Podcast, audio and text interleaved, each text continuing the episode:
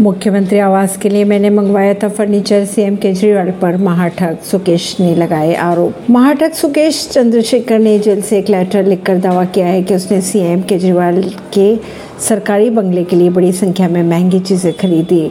आरोप ये भी लगाया है कि सीएम हाउस के लिए केजरीवाल ने रॉल्फ लॉरेन विजीनियर जैसी कंपनियों के सामान लाखों रुपए में खरीदे थे।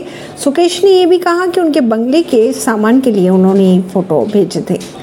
सुकेश का कहना है कि केजरीवाल और सत्येंद्र जैन द्वारा व्यक्तिगत रूप से फर्नीचर का चयन उन तस्वीरों के आधार पर ही किया गया था, जो उन्होंने केजरीवाल और सत्येंद्र को व्हाट्सएप और फेस टाइम चैट के ज़रिए भेजे थे।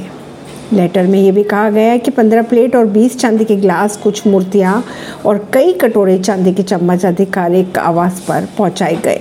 केजरीवाल ने खरीदे लाखों के फर्नीचर अपने बेडरूम के लिए और बच्चों के बेडरूम के लिए लगभग 34 लाख की ड्रेसिंग टेबल खरीदी।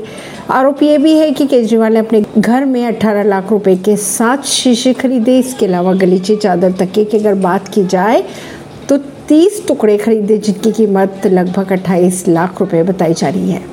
अगर बात करें दीवार घड़ियों की तो 45 लाख रुपए की मूल्य की तीन दीवार घड़ियाँ भी खरीदी गई। अब इसी सारी खबरों को लेके सीएम आवास की मरम्मत से लेकर सामान की खरीदी तक बीजेपी अब हो रही है हमलावर सीएम केजरीवाल पर। इन्हीं खबरों के बीच आप सांसद राघव चड्डा ने खंडन करते हुए प्रधानमंत्री नरेंद्र मोदी के आधिकारिक आवास सामान पर खर्च की गई राशि को सूचीबद्ध भी किया और कहा कि बहस बस हर परिप्रेक्ष्य में होनी चाहिए। ऐसी खबरों को जानने के लिए जुड़े रहिए जनता श्रेष्ठता पॉडकास्ट से। परवीन दिल्ली से